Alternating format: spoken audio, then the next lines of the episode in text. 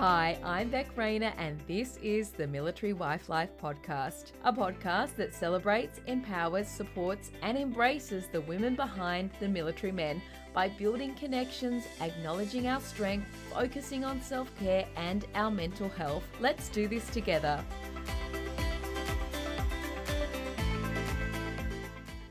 Welcome, Arusha, to the Military Wife Life podcast. Thanks for coming on. Thank you for having me. This is exciting. First up, you and your husband have been together for 10 years now. Can you tell me how you guys met and how the love story of you guys began? So, we met at a dirty club well, that's what I like to call it anyway, because it was really terrible. So we've been together, yeah, for 10 years. Weirdly enough, I thought that we would or should have met a lot sooner um, as our friendship groups are all or were attached at some point. And his actual sister was in my year at school, but not that I knew that. So yeah, so we've been together for ten years and married for five. So it was yeah, meant to be, really. I reckon so. It's kind of weird when you're looking at like old dancing videos when you were in year six and you're looking at your sister-in-law, but then you pop up without realizing that we danced together. When you guys met, was he in the defence force, thinking of joining? What was his work situation at the time? So he was self-employed driving a truck for a transport company. And and I think he was in there for four years. So I think two years before we met. And then it kind of just got a little bit too hectic and too much was riding on him. So he was looking at an outs but we swapped because I was a stay at home mum. He went and studied, and I went and worked full time, and then he joined the Defence Force. So, when he went to study, was that to specifically get into defence, or what was he studying? No, it was to actually do like a manager at a hotel, and he almost finished and then a job opportunity with the army came up which he went through the whole i guess process of joining and then got knocked back right at the end for commando. And so then we had to wait before he could reapply. And then they called him and said oh this job's come up. Do you want to go for it? And he took it which was infantry. So when he was deciding to go forward and join the army what were your first thoughts? What were you feeling about that decision? Because at that time you obviously don't know what's ahead but what were you sort of feeling going into possibly defense life? To be honest i walked through that whole process really blind of what that actually meant for me and for our son and i'm kind of happy though that i did walk in blind i feel like now knowing what i know or what has you know happened in our almost six years of living this way, I feel like living blind was probably better for me than knowing too much. So I, I didn't really know very much at all. And I didn't actually even look. I know that others do, you know, look into what that means. And I don't know why, but I obviously wasn't really thinking because I did not do any research at all, really. I just kind of went along for the ride with what he thought was a good idea. And so he got the call to say that there's a job for him. What happened then? Did he go away again to like finalize that training or was it like straight in and posted somewhere? How did it sort of work? So he had to kind of do the whole process again. So he had to go through all of the same meetings, etc., and all of the medicals and things like that. And then he went to Kapooka for the three months and then went to Singleton for four. And so, yeah, so time you were were living where, like with family or? Yeah, so we lived in our own house, um, but we were very thankful to have his parents who could help, I guess, pick up the slack a little bit where that other extra person was needed because I worked shift work. So I worked anywhere between eight and eight at night. So Ryan's family used to pick up our son and bring him home. And then, kindly enough, they used to prepare dinner for me and or my mum would and then we would just go back home and kind of start that routine all over again how did he find being away from you guys for that amount of time that's really the first time we've ever really been away from each other for that extent of time and i guess not really knowing what we were in for in the sense of not having communication until it was sunday and that was only if everybody on their best behavior to be able to get that. So it was a little bit hard, but I find that you can't dwell on that or you can't let it get to you because you can just get into a big roll on effect of living really, I guess, a sad life for that period of time. So I kept busy with work and our son and just making sure that I didn't really have free time. Not letting yourself have a free spare thought. not really, no, not until. It's just easy when you've got a toddler and a job and. Yeah, and just making like little ideas. Like we really focused on trying to kind of make him still a part of our life. I guess that sounds really silly because he didn't die, but trying to just insert himself, like his presence into what we would be doing and making sure we were making things for him so he didn't feel like he was lost either. Because I know that that can happen quite a lot now looking at it, but not then, you know, when people are alone and they don't have the support or can communicate, you know, small little things really count. So we went on to Pinterest and tried to create as many things as we kind of could to send to him. So we all felt a little bit closer, I guess. Where was his mm-hmm. first posting after all that was done? And did he go away in the beginning a lot or was he home for a fair bit? How did that work out for you guys? So pretty much we moved to Brisbane, which was our first posting, and I we still live here now, I do, with the kids. And we loved the idea of moving here. So I think the actual move itself wasn't too crazy. We were definitely ready to get out of Sydney and kind of get out of hustle and bustle lifestyle that you live there. I have family here in Brisbane, so that was a massive plus for me. But once we kind of moved here and unpacked and kind of slightly got settled, he was off. He was off pretty much as soon as we kind of got into Brisbane and was at the hotel. So it was a big adjustment, but at the same time, a small adjustment in the sense of I still felt quite familiar with certain places in Brisbane that I didn't feel like it was completely estranged to me. So, in saying that, what do you feel like your introduction to defence life was, considering you said that? That he was like straight into it when you were at the hotel in, in Brisbane? We kind of had a really good, I guess, sense of idea. My husband is very good at communicating or having the expectation of what's going to happen. So I think throughout the whole process of being in defense, we've always known that this was a possibility. Um, it's definitely always something that I guess you get used to. But at the start, I think it was so much easier for us because my brother moved at the same time that we moved. So we were both moving to kind of a new location and trying to kind of get grounded. And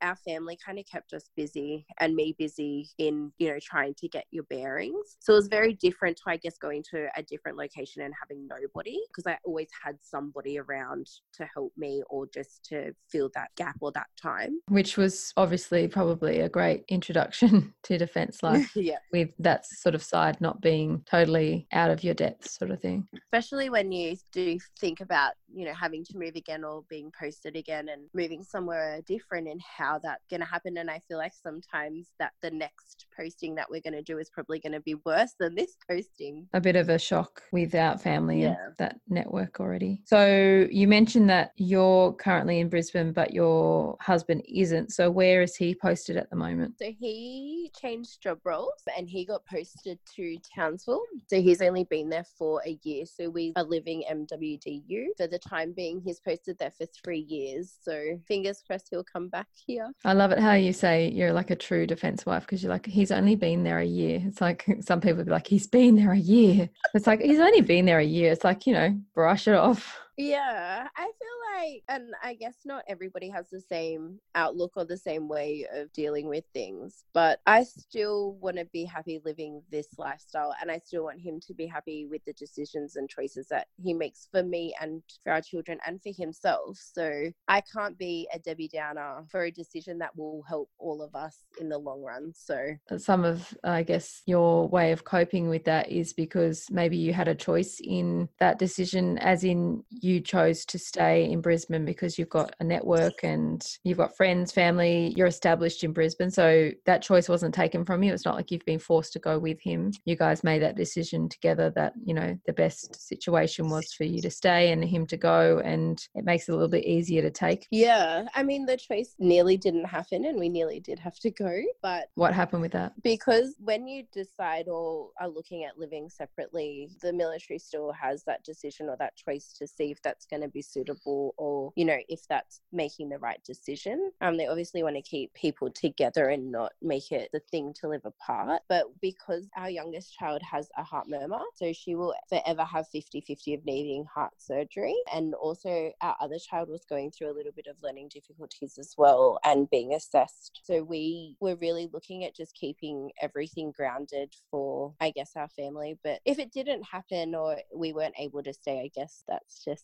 how the cookie crumbled and we'd have to move. But I am very happy and very, yeah, blessed that we got to stay here. So, how does it work with him being in Townsville and you guys in Brisbane? Like, how often does he get home? It's actually a lot longer to get from Brisbane to Townsville in the same state versus Brisbane to Sydney. It's crazy. And a lot of people didn't realize that when I guess initially the first, you know, shock of the move was happening because we never really thought that we would be living like this, which I guess nobody does. But we thought that he would just be posted back here at the end, but that didn't happen. So eh, when I was telling our family and friends, this is what we're looking at doing because I possibly was going to move initially. And we looked at the distance, and yes, it is a very long drive. I think it's 18 hours plus, but I could. Oh my gosh. Yeah. And the right drive is apparently terrible. It's nothing fabulous. There's nothing going on. So. Oh, I had no idea yeah. the distance was existed between there and there, like on the map.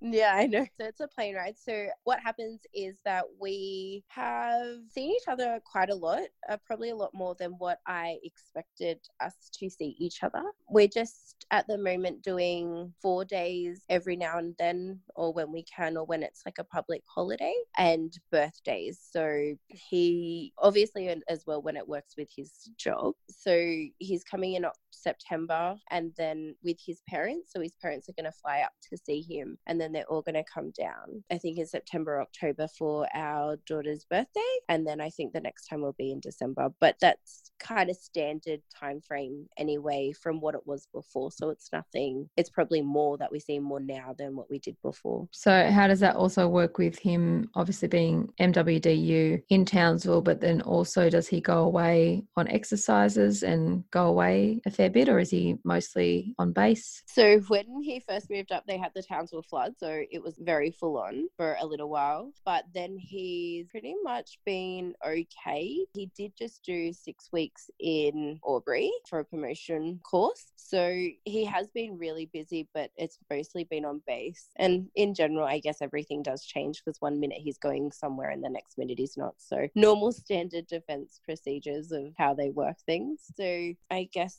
his people who are in charge of him are pretty clear in when they can take time off or when it would be suitable for them and for him. And especially knowing that we are living separately, they're a little bit more flexible in getting him to see us. So have you heard about our Lots of Love care packages? An anonymous and free box of self care goodies that can totally make a military spouse's day. It's a way for friends and family to send an acknowledgement in the mail to a military spouse to let them know they're awesome and the Military Wife Life community has their back. Pop over to the Military Wife Life website after you finish listening to this episode, of course, and sign someone up for the Lots of Love box.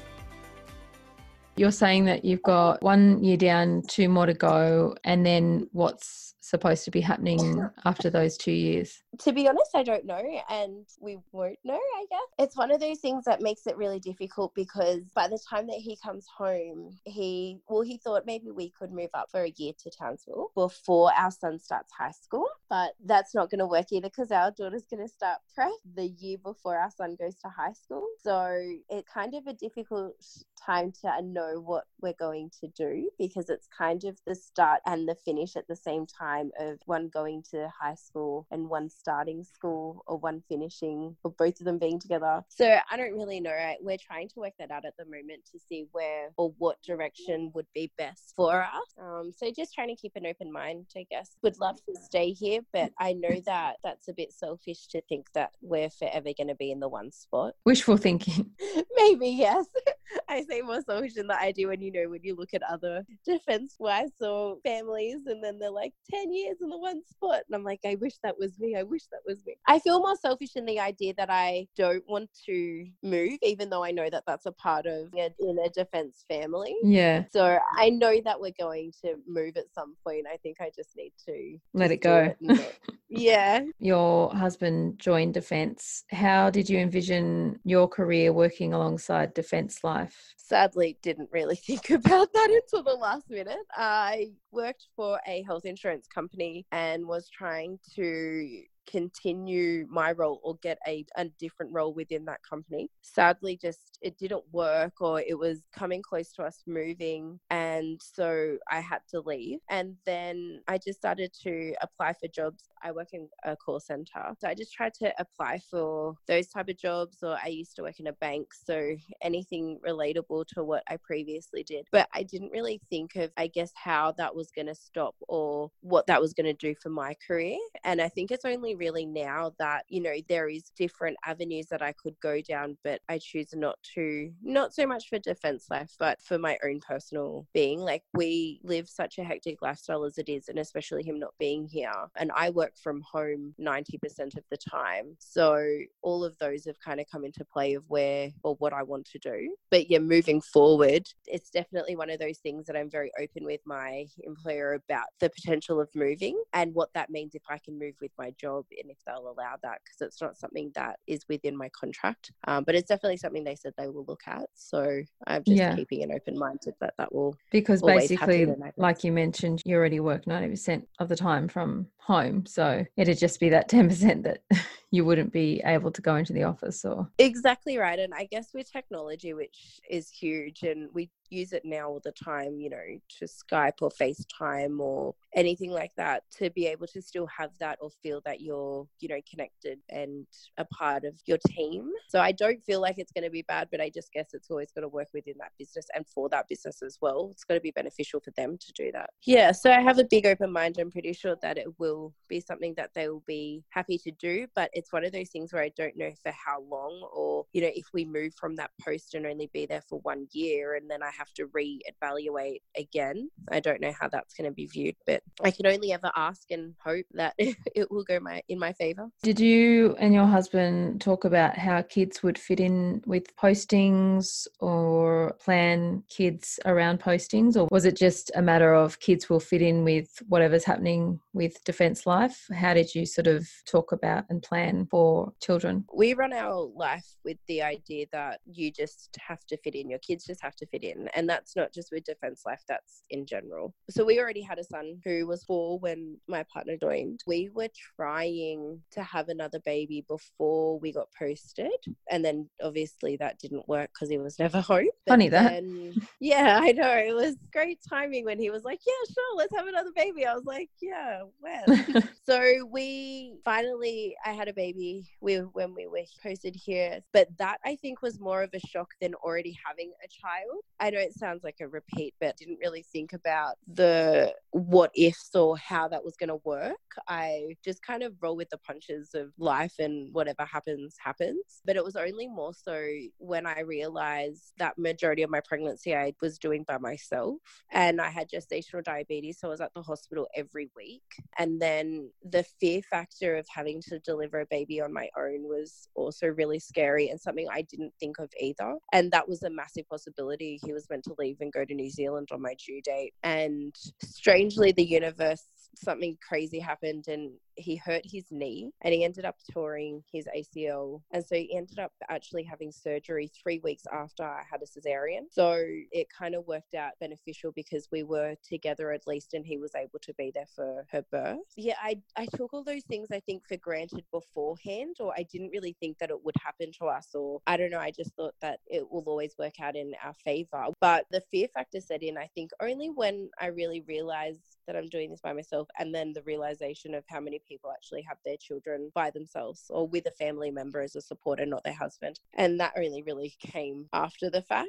And then I guess yeah. the fact that you had already had a child when he wasn't in defense. So you sort of know what that experience is like. And then you're going through the whole experience when he is in defense. And the difference is that it's not reliable that he will be around. Like you said, it's like you're doing it all over again. Yeah, yeah. And it was very different. Just the worry as well because my gestational diabetes got a lot worse and they couldn't control it. So I ended up having to be on insulin and, you know, all the fear factors, they almost didn't let me leave the hospital because I was badly underweight, which wasn't really underweight, but for being pregnant and where you should have been. And all of those fear factors came into play of, you know, I've got another child. Oh no, I didn't really picture this happening. And so I think I definitely walked in there blind and I walked out with my eyes completely open and aware, but also, I guess, stronger in the idea that you still can do anything. I know that a lot of people say that, but defense women are super strong because we put up with such a change of everything or choice or decision. And yeah, so I guess you just walk away knowing that you can do it again if you needed to. And perspective, as in minor things that might have been a big deal previously, are like, eh, I've dealt with worse than that. Yeah. And I know this also doesn't sound great, but someone's always ever been in your position or had it worse. And I know that's not a good thing, but it definitely shows that it's not just a you problem. It's, you know, it happens all the time. Yeah. So you're not alone. And there's going to be always someone out there that you can reach out to or connect with that's kind of gone through a similar thing in this type of lifestyle anyway. You'd been in Brisbane for a little while by the time you had your daughter. What did you sort of do when you moved to a new area to start to establish a friend network or start to connect with people? My son went to kindy for I think like three months or something like that. And then we enrolled him into school. We went to an orientation day before he started and I met one of my bestest friends here that I've met. And then it kind of just snowballed from there. I've met a few friends through work, but mostly through the kids. And I've met some through defense Facebook pages, which my partner thinks is super creepy. And you kind of do when you're not in this lifestyle, but it's definitely a good way to meet friends. After I had Ara, I went to the community center on and I also found some lovely women there, which was beautiful. And I've kind of just connected that way through our neighbors and Facebook, really. So. I've got a really good friends network here. In saying that, you've mentioned to me that you've got two kids, a husband that lives away, a job, and then you also said that you've got a side hustle. How do you juggle all that? Um, I find the less time you have, the more you get done because you just get it done in the time that you've got. Pretty much, I always run that way. I've always been that person who, like, you know, hates getting up in the morning. Uh, so, pretty much what happens is I work the normal full time job during the daytime. And then just before I go to bed, I'll just reconnect with everybody and kind of reach out to everybody and check how everyone's going on the side hustle side of things and pretty much manage it that way. I also use you know, those times when you're walking or just trying to have your own time. Um, and I utilize that time. Not that it's huge, but there is those small windows where I utilize that. And just being super organized as well, being working at home, I'm able to partially cook majority of the food that we're going to eat that night on my lunch break or do those small things like cleaning or tidying up that would take extra time that I'm not able to spend on the side hustle or with the kids. Yeah. So, how do you fit in those little bits of time for you? Like, do you schedule them in, and what do you do in those bits of time that are for you? So, it always will depend on my shift. So, I work anywhere between seven and nine start time. So, any time between that window, and that will depend on where I fit that time for me. So, if I start at seven o'clock, then it will be in the afternoon. My son comes home at three when I finish, and then we make something to eat. He'll sit down and do his homework. So, then I'll have that free moment while he's doing that to do what I need to do in our home, or roles reversed. If it's a nine o'clock start, then I'll make that time in the morning and don't really schedule it in. I just kind of roll with the punches. I'm trying to fit a lot of things in a day, like every, I think, person is, including, you know, working out and laundry. So I think with the side hustle, it makes it so much better because it's just on my phone and I don't have to have anything else. So I'm able to quickly do things if I'm working out or going for a walk, or I guess that's the only way, like in our circumstances, that I feel that I can live without getting too strung up on time frames. I've never lived like that with time anyway, but because things change so frequently, I try to still do those small set things like kids in bed by seven, even though that's not happening tonight during the weekday, but during a weekend it doesn't really matter. Trying to get dinner in before 6:30, those type of things I try to do, but it's not the be all and end all for me anyway because I'm only one person trying to do 10 10 million things. So, so you give yourself a break by the sounds of it. Yeah, I think you've got to give yourself some grace because if you don't give yourself grace, you're just going to end up like a hot mess. I'd rather not be a hot mess and give myself grace. Mental health wise, how do you look after your mental health? Funny enough, I find the change that we made from Brisbane to Sydney an amazing mental health change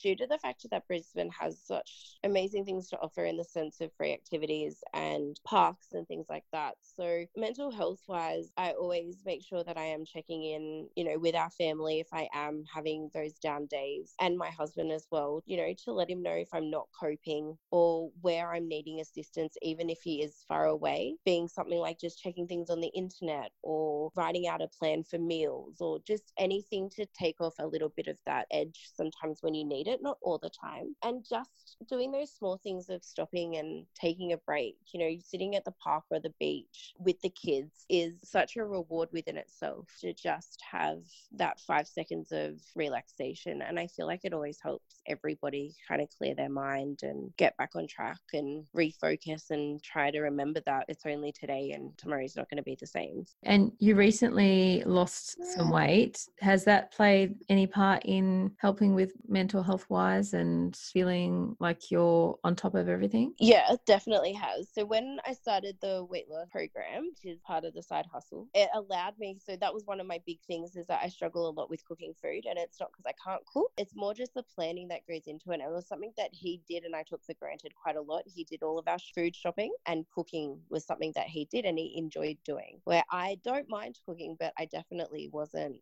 really enthused by it. It wasn't great. I didn't really want to do it. I just knew that we had to do it. So when I started the weight loss program and journey, it was really good because I was able to, I guess, know that I had to have a set thing and do that and cook that those meals, or I wouldn't be able to lose weight. So it all was a really big full circle effect. And the company and the team that I've gone through are such a supportive group. So it's kind of been a little bit of those backbone moments of motivational talk or just re guidance that has really allowed the focus to happen and to live a little bit more of a clearer lifestyle and not trying to get, you know, hung down on stress and things like that. Weight definitely helps because a lot of things change when you lose weight. Your body doesn't ache, you don't feel so deflated. I have a lot more energy and I feel better about myself. So I guess when you feel better about yourself, that's the energy that you're outputting. And you start to prioritize different things maybe that you wouldn't have before because you've seen the outcome so far and you I guess you want to keep feeling great. That is exactly right. And I think as well, you know, something that you don't do for yourself a lot, I don't feel like I took that time out before. You know, I'd always go, I really want to go to the gym or I really want to work out and then trying to work out the kids and dinner and being by myself. And it was always just, it became such a too hard basket where this program definitely wasn't like that because it was all just about your eating. So it allowed me to have a little bit more control. And it was also something that I felt really conscious of because it was a decision that I was making for myself and no one was making that decision for me. So it was kind of a bit of self love. It's also kind of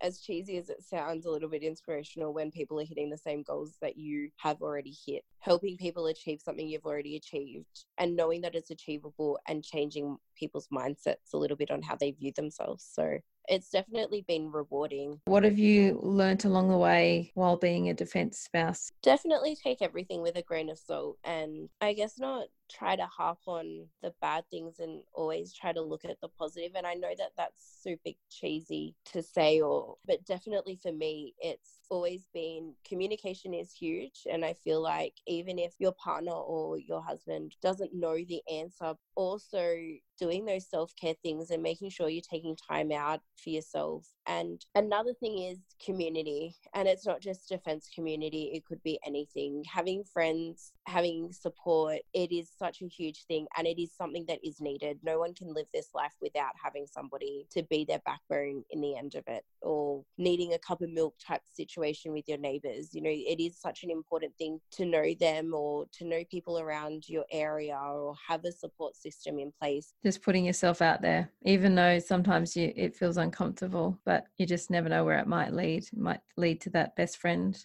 that you found or yeah. a neighbor that ends up being a, a great person to confide in or whatever it might be well, thank you so much for coming on the podcast. I have loved hearing about your journey with MWDU and just the way that everyone, I guess, copes with it differently and sees it differently. It's really great to hear and gives other people inspiration. You're, you know, doing the the true juggle with kids and work and side hustle and husband that only gets to fly back every so often. So thank you for coming on and sharing your story. Thank you for having me and hopefully it just sheds a little bit of life that it is definitely doable. It, it's definitely something that you can do and there are others doing it and it doesn't have to be as daunting, you know, living MWDU or just being in defense life. It doesn't have to be a crazy scary situation. It can be empowering in its own strange way.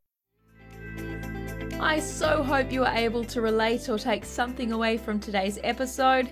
There are definite ups and downs to military life, but let's get the conversation happening so we can see that we are all in this together. We are all just doing our best. So until next week, you got this. Let's do this together one day at a time. Thank you so much for tuning in. If this episode has touched you, helped you, or given you that extra confidence to keep going, to continue to hold down the home front, to continue to do all the things, I would so appreciate it if you could pop into Apple Podcasts and subscribe to the podcast and leave a review, a comment about what you would like to hear more of, or just some encouraging words. If you want to suggest a guest, I am always looking for new people to talk to. You can do that by jumping over to the website www.militaryWifeLife.com.au and clicking on our podcast page. I would love to hear from you.